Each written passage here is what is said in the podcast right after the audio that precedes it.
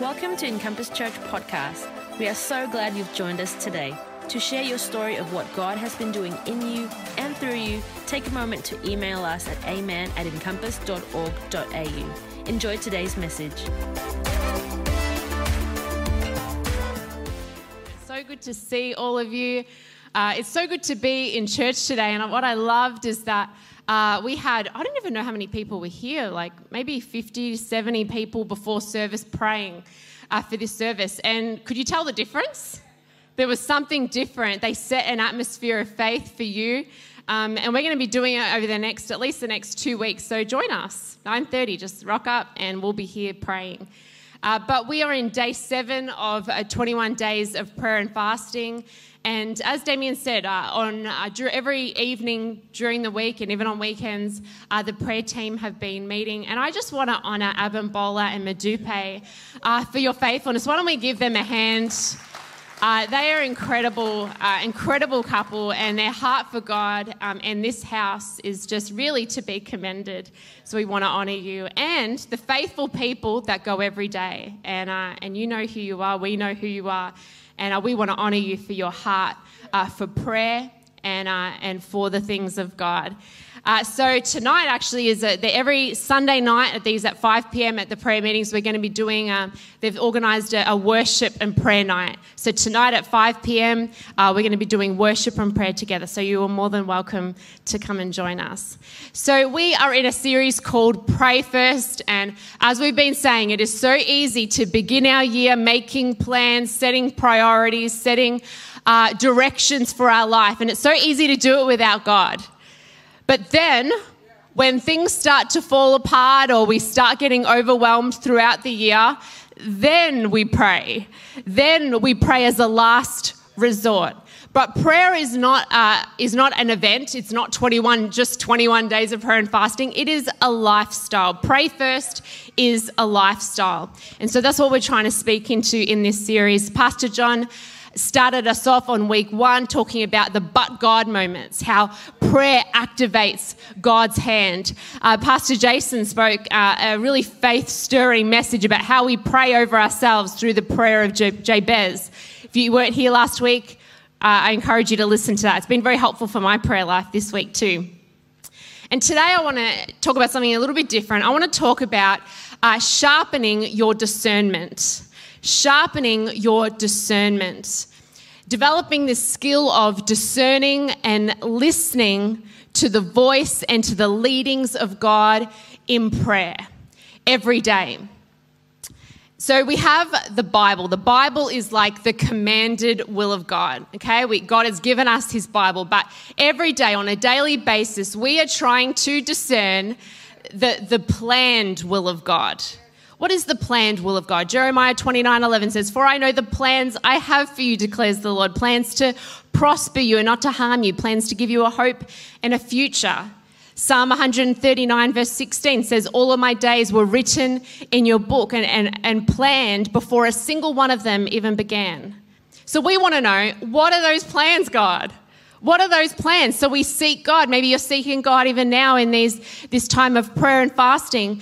Uh, God, Lord, do I stay in this relationship or do I get out? Lord, do I buy that house or do I not? Do I say yes to this opportunity? Do I, um, do I confront my difficult supervisor? What, you know, Lord, what am I, what's my purpose here? Or Lord, how are you trying to speak to me through these circumstances that I'm going through?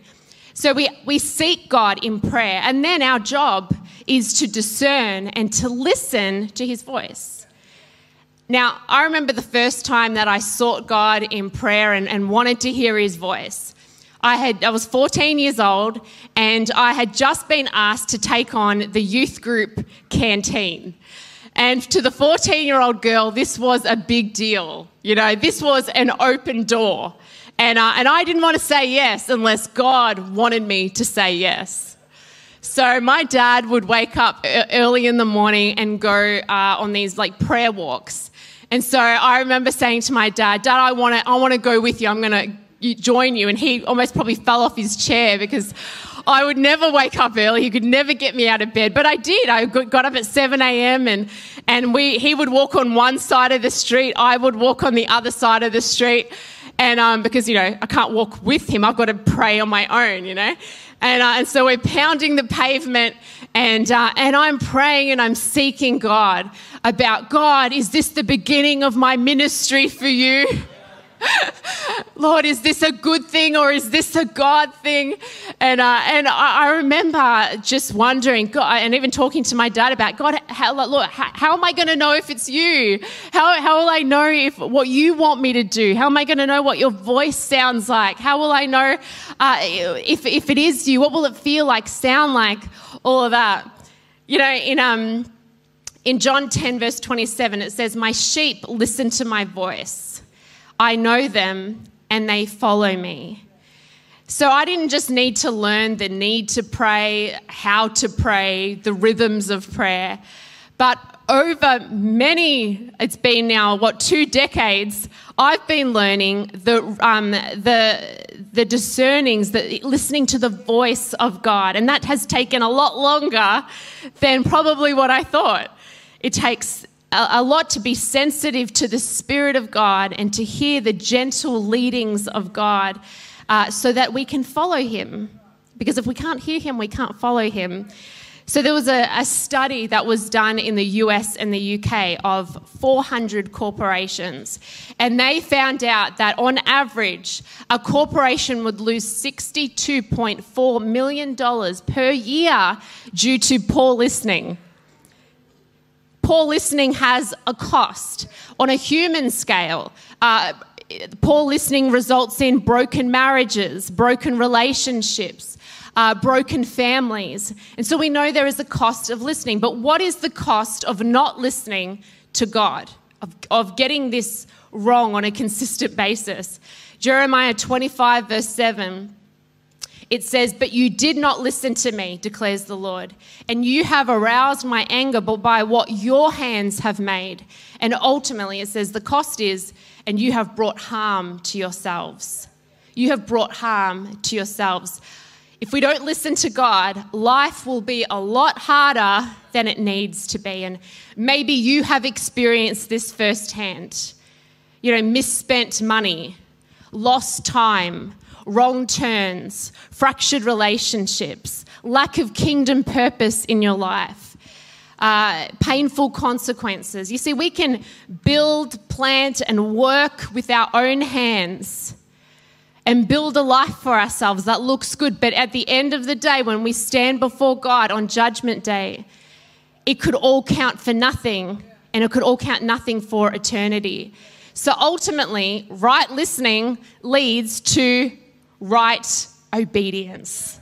And so we want to be obeying and doing what God has asked us to do. So without listening and discerning, we just end up running our own lives. Okay, we just end up telling God in prayer. Our prayer life is us telling God what we want Him to do. We're on autopilot. We want a spiritual life, but we want to be in charge of how it unfolds.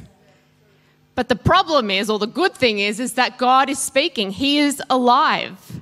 He is speaking to us all the time. He's speaking to us when we're on the toilet. He's speaking to us when we're stuck in traffic. He's speaking to us when we're in classrooms, when we're in meetings, when we're on construction sites. He's speaking to us uh, in funerals, in weddings, in our joys, in our losses. He's speaking to us through Christians, through non Christians, through movies, literature. He's speaking all the time. The problem is, many of us are not listening.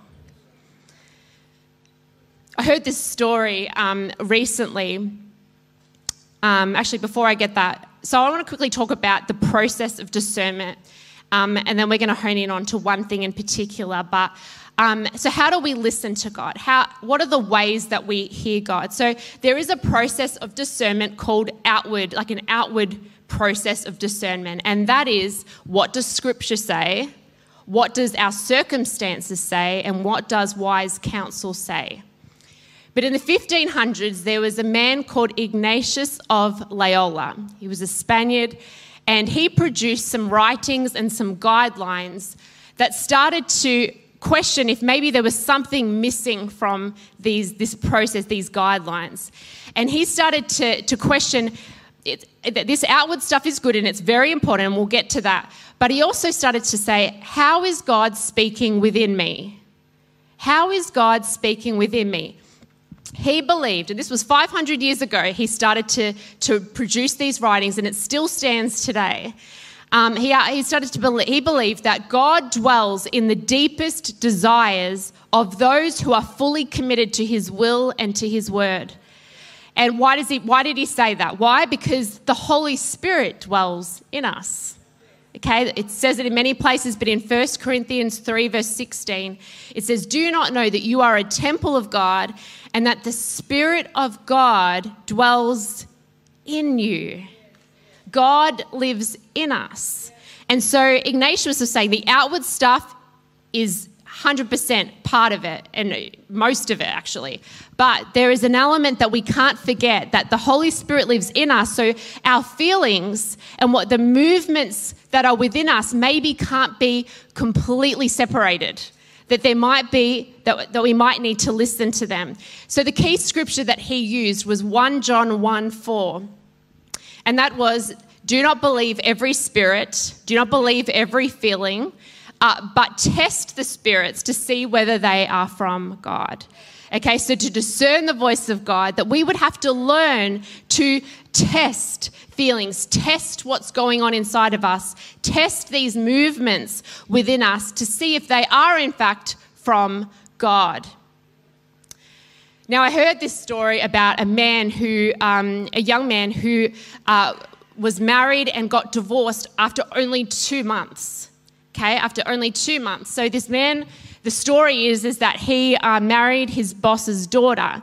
And this woman, um, I guess, came to him and said, I believe that it's God's will that, you, that, that we marry. God has told me that we must marry. And so he's like, oh, okay, that's intense. So he goes on a few dates with her, but he doesn't feel anything for her. So he's a bit confused. What do I do? So he goes to his pastor and he asks his pastor, what should I do? He said, Is it possible that God would want me to marry her even though I don't have any feelings for her? And this pastor said, Yes, it's possible. It's possible because you know the story of Hosea who married the prostitute.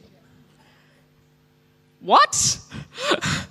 that is the complete misapplication of the story of Hosea uh, to this particular context. And there is a wrong theology that somehow makes its way into the church that if it's going to cause you to suffer, it's probably God.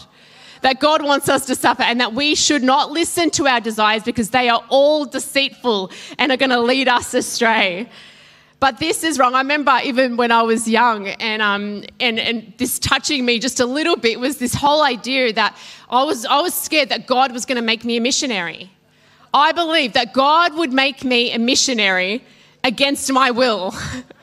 now, if you've ever met a missionary, you can't stop them from doing what God has called them. It is so in their heart. Uh, but I was scared that God would make me do it against my will. But this is wrong theology. Now, it's true in Jeremiah 17, verse 9 to 10, where it says, um, The human heart is the most deceitful of all things and desperately wicked. But it also goes on to say in verse 10 But I, the Lord, search all hearts and I examine secret motives. God can help us to examine and to process our heart and feelings. The Bible also says in Ecclesiastes 11, verse 9, follow the ways of your heart and desires of your eyes. But remember that you must give an account to God for everything you do. Young people say YOLO, you only live once, but we actually, YOLO, we only live twice.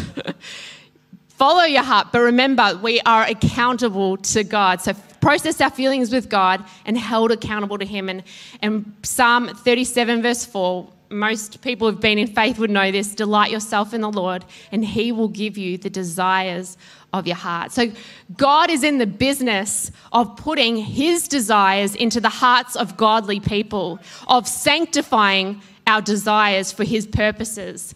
And so, Ignatius believed that we needed to teach and equip followers of Jesus how to discern and to test these movements within us to know if they are from God or not.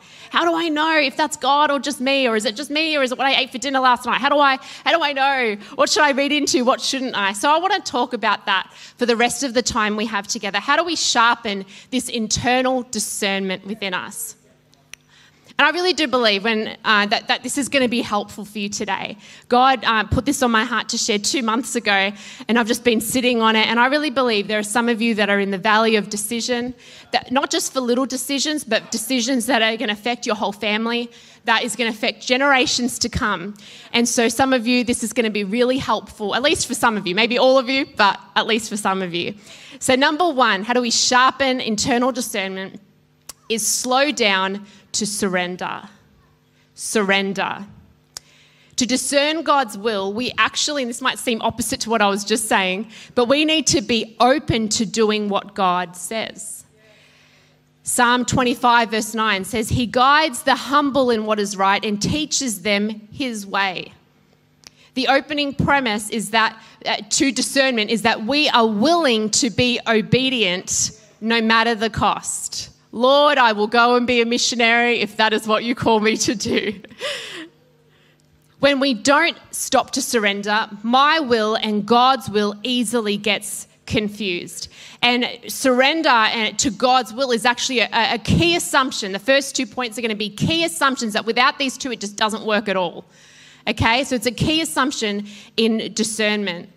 It's in this place of, that's why I said slow down. It's in this place of having time to, to, for solitude, for silence, for seeking God, that, that we are able to uh, bow our will and, and leave our desires and our wants and our motives and, to a place of detachment where we can pray with all sincerity of heart Lord, I will do whatever it is that you want me to do. No matter what I, what, what's in my heart, Lord, you have permission to move me. You have permission to move me. It's where we let go of our desires and detach from our way. I remember uh, when Jason first asked me out on a date. It was uh, 10 years, about 10 years ago now. And, uh, and, and we had a, a big history uh, Jason and I, and uh, we actually didn't speak for two years leading up to him asking me out. So it went from like zero to, hey, you want to go on a date with me?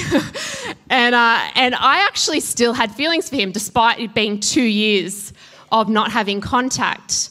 Um, so instead of saying yes because I had feelings for him, I actually said to him, uh, I want you to give me three weeks uh, and you can't contact me. Three weeks with no contact from you, and I'm going to seek God of what I should do. And, uh, and in those weeks, I remember just, I remember having times of just bowing before God in my room, just saying, God, whatever it is you want me to do, I will do. If you want me to say no, even though my feelings were saying one thing, but if you want me to say no, Lord, I will say no. Help me to make this decision, Lord.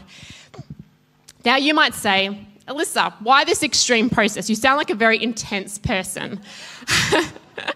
it's just a date, Alyssa. He wasn't asking you to marry him. but I knew that opening this door would change the course of my life. At least it would change the next few years of my life. It was going to open something for me. And it's really hard when it comes to matters of the heart, when you really want something it can be really hard to discern God's leadings and our feelings, particularly when it comes to when you're choosing a life partner or it's just something that you really want. And some decisions also just have big consequences.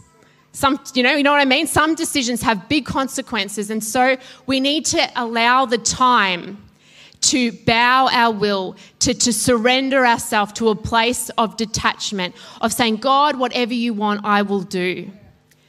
Have you done this before? Do you need to do it for any area of your life right now? Maybe it's broadly just to come before God with that, with that posture of surrender to say, God, have your way in my life. I don't even know what I'm praying, God, but have your way in my life. Or maybe it's a decision that you're currently having to make that you need to come and humble yourself before God and say, Your will, not my will, God. So, this is a prerequisite and an ongoing part of discernment that we have a posture and a heart that surrenders before God. Number two, is saturate yourself in the word. Another key assumption when it comes to internal discernment is that we are committed to the word of God. And this is a, a key scripture uh, when it comes to this Hebrews 5, verse 14. I love this scripture. It says, But solid food, the word, is for the mature. For those who have their powers of discernment trained by constant practice to distinguish good from evil. What is it saying? It's saying that the powers of discernment are rooted in saturation and maturity in God's word. There is no discernment without mature, thorough understanding and application of God's word. No feelings or circumstances can override God's word. Okay? It is on our lips, it is in our hearts, it is the basis and the starting point of every decision that we make. And the wonderful thing is, is it says, as we mature in the word, that's why it takes time. The 14 year old me was only getting started. As we mature in the word, that we are able to grow in our ability to discern and trust these internal movements. And it says to be able to distinguish between what's me and what's God, between what's good and what's evil. And so it's the maturity of the word within us that starts to produce a trust of what the Holy Spirit is doing within us. You want greater discernment, and I believe we all do, then this is what we must do is be committed to the word of God. We can't grow in it without it. So number 3, now we can move on to some other ones, but we have to start with those two, okay? Number 3 is listen to your feelings. Now, I am not promoting that we blindly follow feelings, but to acknowledge them as part of, everyone say part of, part of the way that God communicates to us.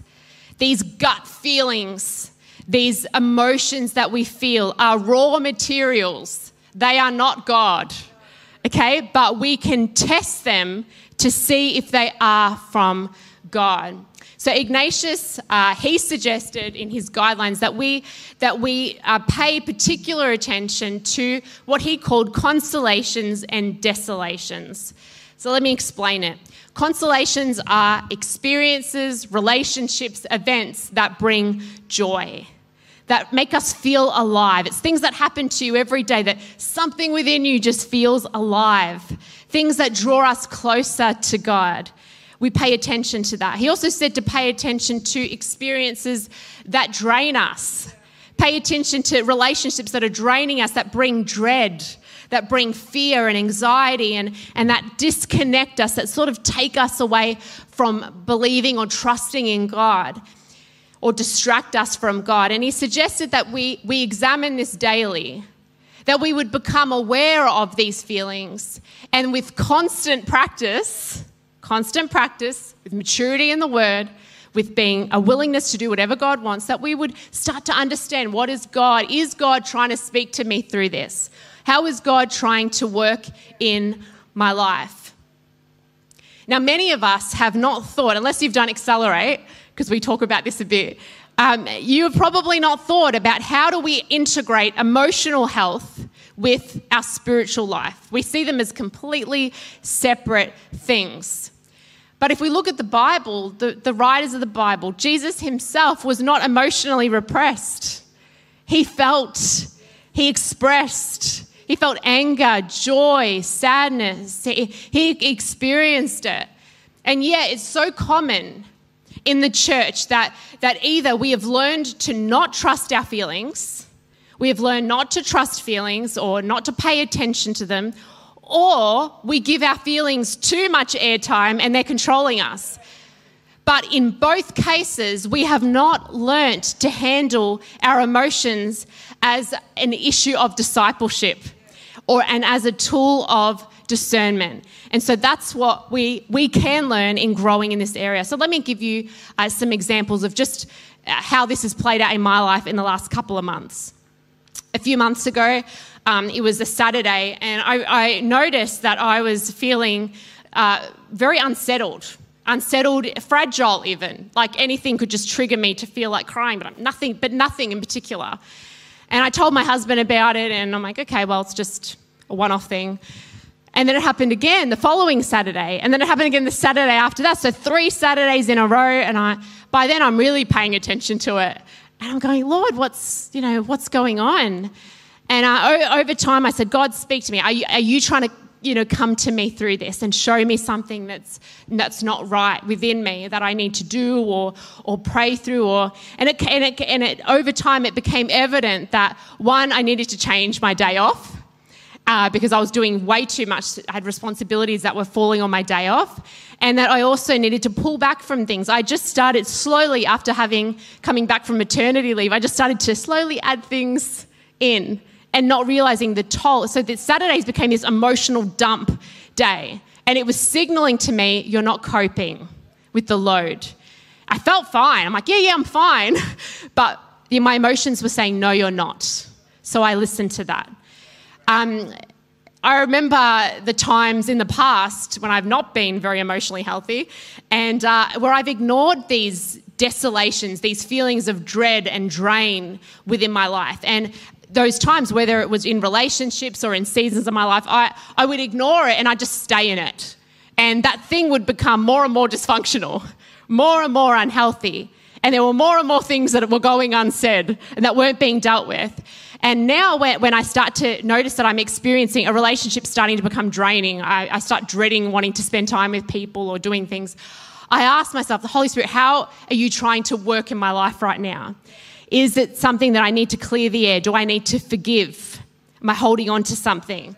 Is there an adjustment? Do I need to set a boundary? Do I need to, how do I need to make sure that I'm guarding this area of my life? Is it a new season approaching in my life? Are you trying to show me that something needs to die off and something new needs to come to life? Desolations don't always mean leave. Sometimes it means God wants to work in us. And that's why I say it's an issue of discipleship. God's trying to show us something that we need to pay attention to. You know, I also notice when God, when I'm experiencing consolations, feelings of joy in life. You know, even even in yeah recent months, I've noticed that I feel a lot of joy when I when I spend time with other mums. I just feel so refreshed afterwards. When I'm teaching in Accelerate, when I'm preparing a message, there's just times when I just feel this unexplainable joy in my, in my heart. I can't even, it's not even natural. It's, there's this spiritual joy that I just feel, because I'm not a very emotional person, but I just feel so elated within. And I can see that God is showing me this is where I'm gracing you. This is where I want you. I want you to give your time and your heart to these things. So as we listen to it, we begin to be led by God as we discern what God is trying to do in these areas. So, unprocessed, buried, ignored emotion, it doesn't disappear, guys. It doesn't disappear. It just comes out in us in different ways. It comes out in, in high blood pressure, panic attacks, IBS, anxiety, depression, anger, uh, defensiveness, tears, sarcasm. It just comes out of us. Emotions leak out of us when we don't process them with God. So, how does God work through emotions? Let me just give you three different emotions and how God actually wants to grow us and, and work with us with these. So, sadness. Sadness. Sadness signals hurt and loss. When we feel sad about something, we feel like we're losing something. And God wants to help us to grieve and to let go. You know, Psalm 30, verse 5 says, Weeping comes for the night, but joy comes into the morning. When we process sadness with God, sadness becomes the pathway to joy. How beautiful is that? Anger. Anger is another negative emotion. All Christians shouldn't be angry. No, it's, it's an emotion that tells us something is wrong and we feel like we're, we're losing something that matters to us. And so when we process anger with God, God helps us to move through anger to solve problems, to find solutions. We don't get stuck in anger. We move through to find solutions. Fear is another emotion that signals danger. Fear again is not is not bad. What it does is, you know, the Bible tells us to fear not. So we think, well, that means I can't fear. No, fear not. Why? Because the Lord will protect us, because He is with us. If we don't process fear with God, then we actually can't choose to trust Him. And so, with God, fear becomes the pathway to great faith. So, God wants us to move through our emotions. He wants to move in us so that we can be led by Him. So, emotion is a gift from God, but it is not God. it is a, a, a, a wonderful servant, but a terrible master. So, we must learn to test feelings. Pay attention to them, but test them. Listen from the outside. Listen know what scripture says, listen to counsel, even prophetic words. But we also must learn in, in, maturing, we must learn how to listen from the inside. Listen to how is the Holy Spirit moving within me? How is he moving my heart and my desires?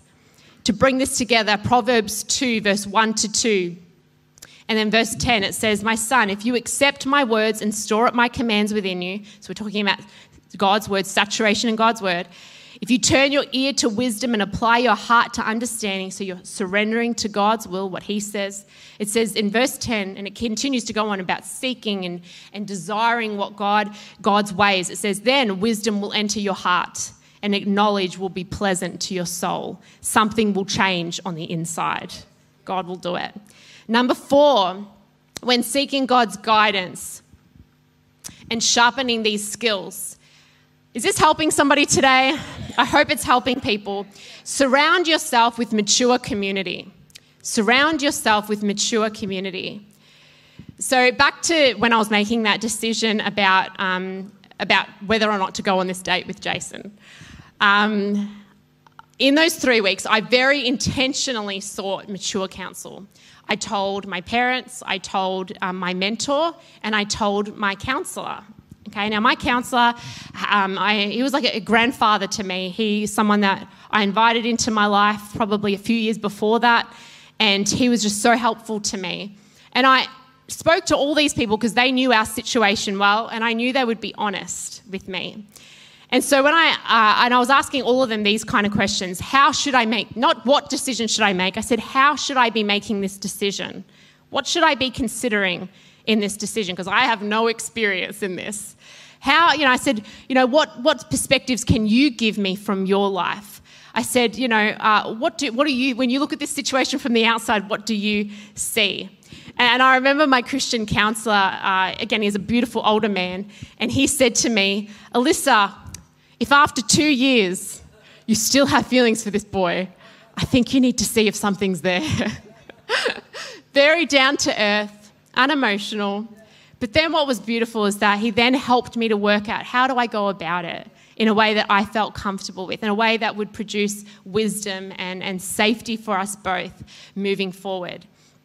And it was so helpful to us. You know, he didn't, he didn't tell me say yes or no, but, but he helped me to make a decision and to, to move forward with wisdom. You know, whether it's counselors or, or leaders or authority over you, who do you submit yourself to? Who do you submit yourself to for advice, for wisdom? Not peers. I'm not talking about peers who, who are going to tell you what you want to hear, who'll feel bad to say anything that, you know, is going to upset you. Also, not people who are going to tell you uh, what to do, people who will try to control you. Be, beware of people who tell you you should do this, you should do that. Do you know why? Because you end up following their voice, not God's and you will never mature. You'll become dependent on them, but you will never mature to, to actually hear the voice of the Holy Spirit in your life.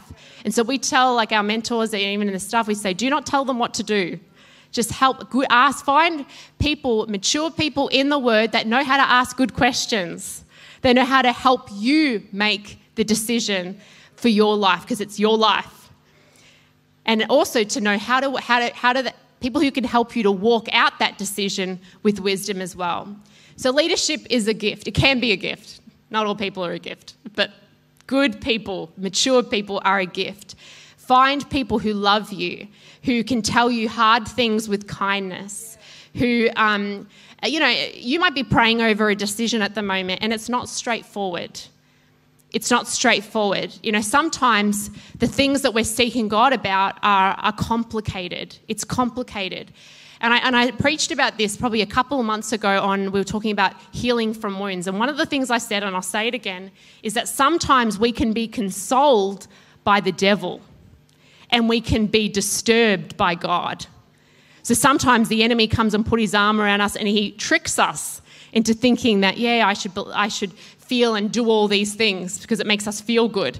And sometimes it's God that's disturbing our peace, not giving us peace. And so that's why we need mature counsel when situations are complicated and when it's not clear, the feelings within you are not clear, when, when the word is not clear on your situation, and when circumstances are not clear, that's where we have mature counsel, where we seek to hear the voice of God with what they're saying. Again, they are not the voice of God, that we're listening to the voice of God through mature counsel to discern what is the Holy Spirit saying to me. Proverbs 19, verse 20 says, Listen to counsel, receive instruction, and accept correction, that you may be wise in the time to come. Sometimes we need to borrow wisdom. We don't have it ourselves, so we need to borrow it. And lastly, uh, and simply, very quickly, is give it time. Number five, give it time. And uh, the worship team uh, will come up. You know, waiting on the Lord takes time. He's not in a rush. You know, uh, time and waiting is an important element of hearing from God. I remember when I finished a university and then out of nowhere I got this opportunity to go into ministry. It was completely not on my radar. It was a, a complete course adjustment. I was going to go into business and make lots of money. You know, that was my plan for my life. And then this opportunity came around and it took me six months to give an answer. Six months to say yes or to just give an answer of waiting on God even after I, I heard from God, I think I, God gave me this prophetic word, I think in January. I didn't say yes for another three months. I was just waiting on God, observing over time what is God doing within me? Is, you know, I didn't want to get caught up in, you know, uh, emotion or, oh, yeah, I've got this word, yep, I want to go do it. But over time, what was God doing in my spirit? Is desire increasing or de- decreasing? And I spoke to people outside the church, I spoke to people within the church, but it just needed time. And sometimes when we've got a big decision to make, and maybe you have one now too, sometimes the bigger the decision, the more time it takes to make that decision and to, and to take it to God in prayer and in surrender. So when you face when you face these decisions that are huge course corrections for you or your family, uh, observe over time does, in, does desire increase or decrease? Sleep on it, fast on it, uh, go on prayer walks. That's a really good thing. Pray at length on it. And if you don't feel at peace with a decision, just ask for more time. Don't feel pressured. Allow God to speak to you because waiting on God takes time. I'll end with this verse here. It says in, in, Psalm 32, verse 8 to 10, it says, I will instruct you and teach you in the way you should go. I will counsel you with my loving eye on you. We can trust that God will guide us lovingly, that He is always speaking, He dwells within us. He is always speaking, always guiding. But let's sharpen our ears to hear His voice Let's listen to the voice of the shepherd and then let's follow him. Let's be open and tender to be who God is calling us to be. Why don't you stand with me this morning?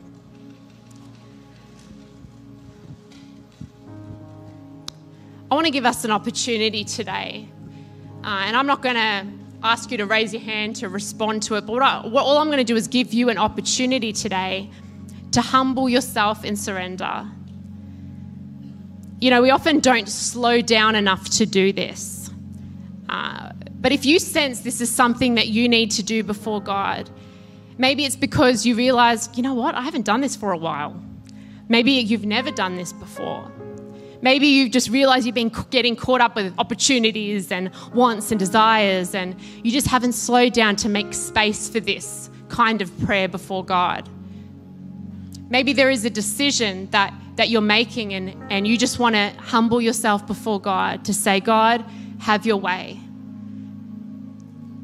And so, right now, wherever you are, if you want to adopt that posture before God, would you take some time to, in your own words, just say, Lord, have your way in my life?